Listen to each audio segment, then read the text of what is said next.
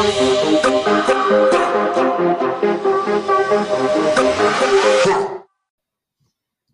and welcome to Busting History and Science. My name's Lisa and this is my dad. Alan. And we've got to apologise for not being on for so long. We've had a few medical issues, shall we say. Stuff out of our control. Anyway, let's not dwell on the past, let's look on the future, shall we? Yeah, and a small interruption to our mini series. We thought we would try and talk about vaccines as they're in the news so much just now. I can't disagree with you there, Dad. So, do you know what the first vaccine was? Well, the first safe vaccine uh, was a smallpox vaccine. Do you know much about it? And would you like to know what the first ever vaccine vaccine was? Well, all I know it was Edward James Jenkins, Jenkins, wasn't it? Was it Jenkins? It was Jenkins. Even we have hiccups sometimes. Uh, and he injected a small boy. Of eight years old? That's correct. He injected a small boy, eight years old, and that was classed as the first safe vaccine. Would you like to know about the first first vaccine? Go for it. So, the first vaccine is actually quite bu- brutal. Do you know what herd immunity is? Well, we've been hearing herd immunity in the news all the time, so yeah. Herd immunity is when you so many people get it and it eventually stops spreading. Well, there was this thing with the smallpox, which kind of led to that vaccine working and basically all vaccines working. More information on that later in the episode. But that if you got it once, you wouldn't get it again. Yeah, that's not always the case, but in this case, it definitely was. So what they would do is they would lock a bunch of children in a barn because smallpox was really contagious and inject them with it. Inject them with smallpox. And it was whoever would survive. That's cruel.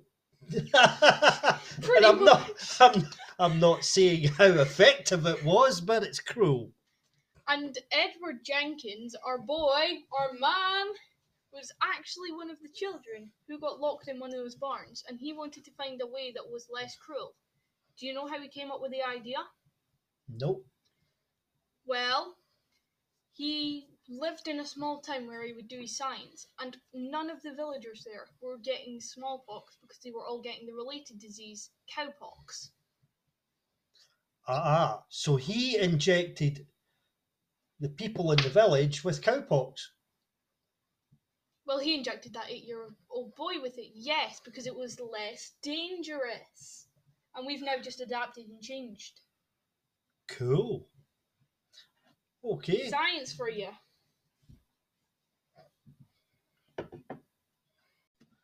Right. There is four types of vaccine. How many do you know? Well, I know inactive vaccines and DNA, but aren't DNAs just hypothetical? Ah, and there's live attenuated vaccines and subunit vaccines. Uh huh. Now, live vaccines are hard to produce and they're also not very good for everybody, especially people that have got weak immune systems Hmm. Why? because they're using the live live pathogen, Alive. What? What? the thing that you're trying to vaccinate against. But isn't that just like me saying, yeah, you've got an allergy to water. To get over this allergy of water, here's a glass of water. That's correct. That's it. That makes no sense. It doesn't. It doesn't. Right. Now, the other one is Oh, I know this one. go for it. Am I right on saying that that inactive vaccines they've like went die. They're so weakened that they're actually dead, but the pathogen it still triggers an immune response. If you get what I mean. That's correct. It triggers an, an immune response in the body, which the body, when you breathe in the disease, the body recognizes it and goes, Well, no, not you. Don't like you. And we'll get rid of you. So basically, to go back to our analogy earlier, it would be like me giving you a glass of water put with so much diluting juice that it was actually no more water, but your body still had the same thing. But Dad, do you know how your body records all these things? Yes, it's like a really complicated jigsaw puzzle in your blood. Called T and B cells. That's it. And they basically recognize anything that isn't within the body They're and attack it. yeah, they're like the security guards at the club. Like, what, what, whoa, you're not allowed in here. That's correct. But they must be given time in order to do that. Now, What are they taking like, tw- like eating for two hours and then sleeping the rest of the day? Fun fact: that's actually how a koala works. no. What they do is when you get a disease or you get something, anything, like a cold or something, Uh-huh. your body coughs. It'll produce inflammation. You'll get a fever. Now, that is the body's response to say, Am I right in saying though that you sneeze as well? You do sneeze, and this is the body's response to saying, I've got something that's inside me that shouldn't be there. Okay, so what have you got inside you then, Dad? Let's not even go down that road.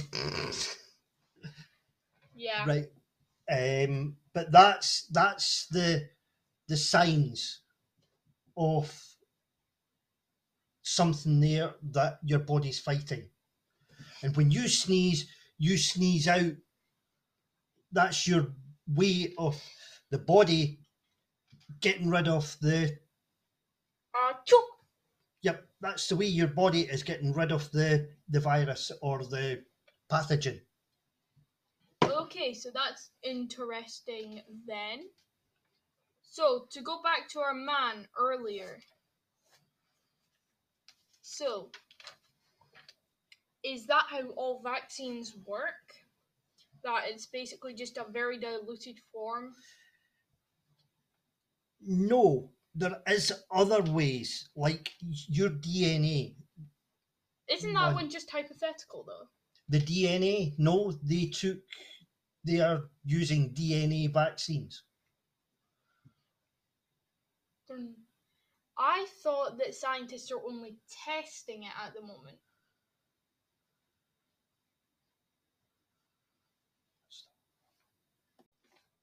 Yeah, I think you're actually right there, Lisa. I think they are only testing it. I'm not sure, but I'm pretty sure you're right there. I'm 95% sure. Yeah. The other one, the other vaccine that I was going to talk about Mm-hmm. was the inactive vaccine. Didn't we already say about them about how they're dead? Eh, God, I don't know what's wrong with me tonight. yep, we did. We did. What was the other one we haven't spoken about?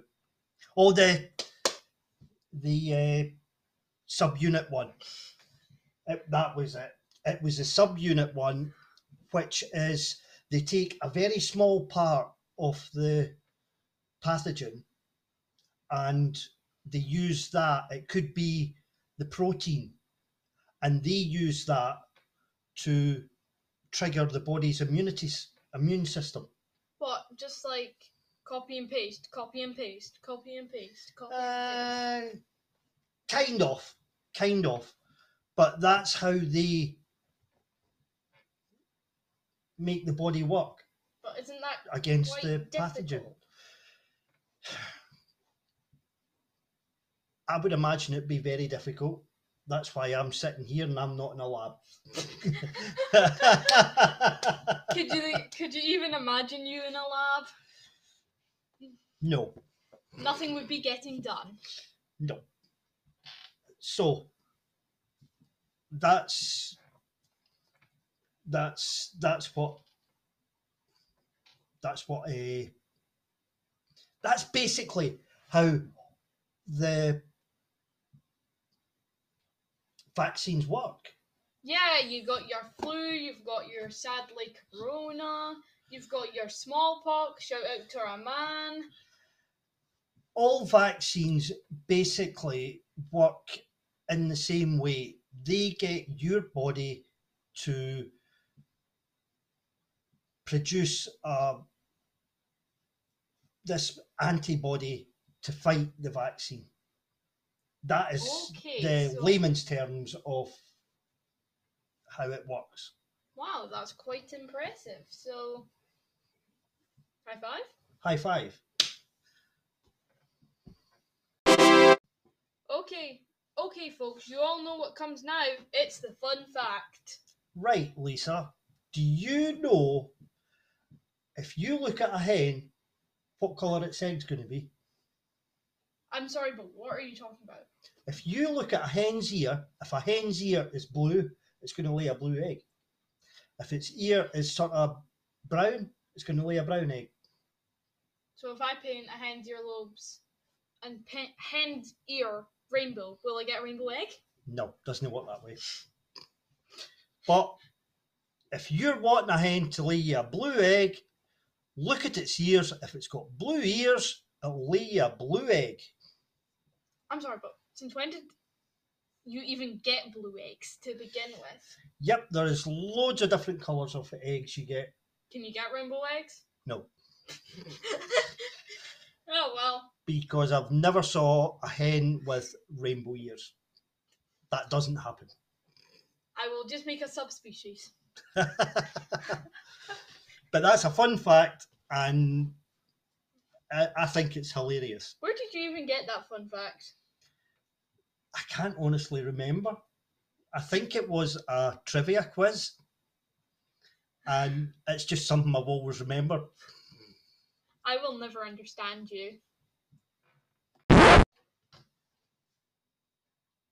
Okay, Dad, do you know what time it is? I think it's time for the ambiguous question. So, if I'm humming at a room in, in exactly 3 decibels, which, if you don't know, is the measurement of sound, and you come in and you're also humming at 3 decibels, That's six decibels. does it become louder? Ah, I see where you're going with this. I'm not sure. Uh, It would sound louder. it, It would sound louder, but it's still 3 decibels. yes, but it might not be six decibels. It might be four or five. I know, but we're still humming at 3 decibels. I don't know. I don't know that one. If there's anybody out here who out there who's like a scientist in sound do you, A, do you even get a scientist in sound and B, why would a scientist in sound even be listening to our podcast? That'd be cool if he did. Or she. You can Or get she. you can get female scientists. Or they. They. Yeah, they. They.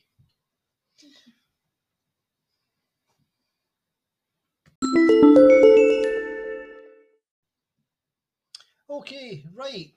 That leads us, unfortunately, to the end of our podcast. And it's goodbye from me. And it's goodbye from me. And next time, we will be heading back to finish the mini series. The seven wonder wonders of America. Yep. And I've not been doing nothing. I've been looking at other things that we can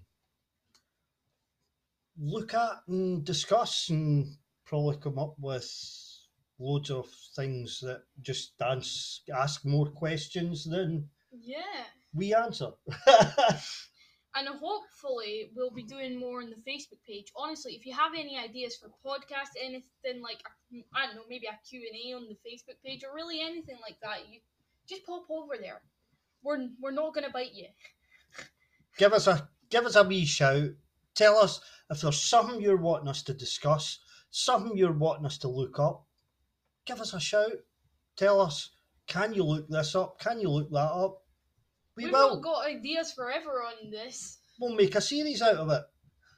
if it's long enough for a series. Yep. Okay. Well, bye. Bye.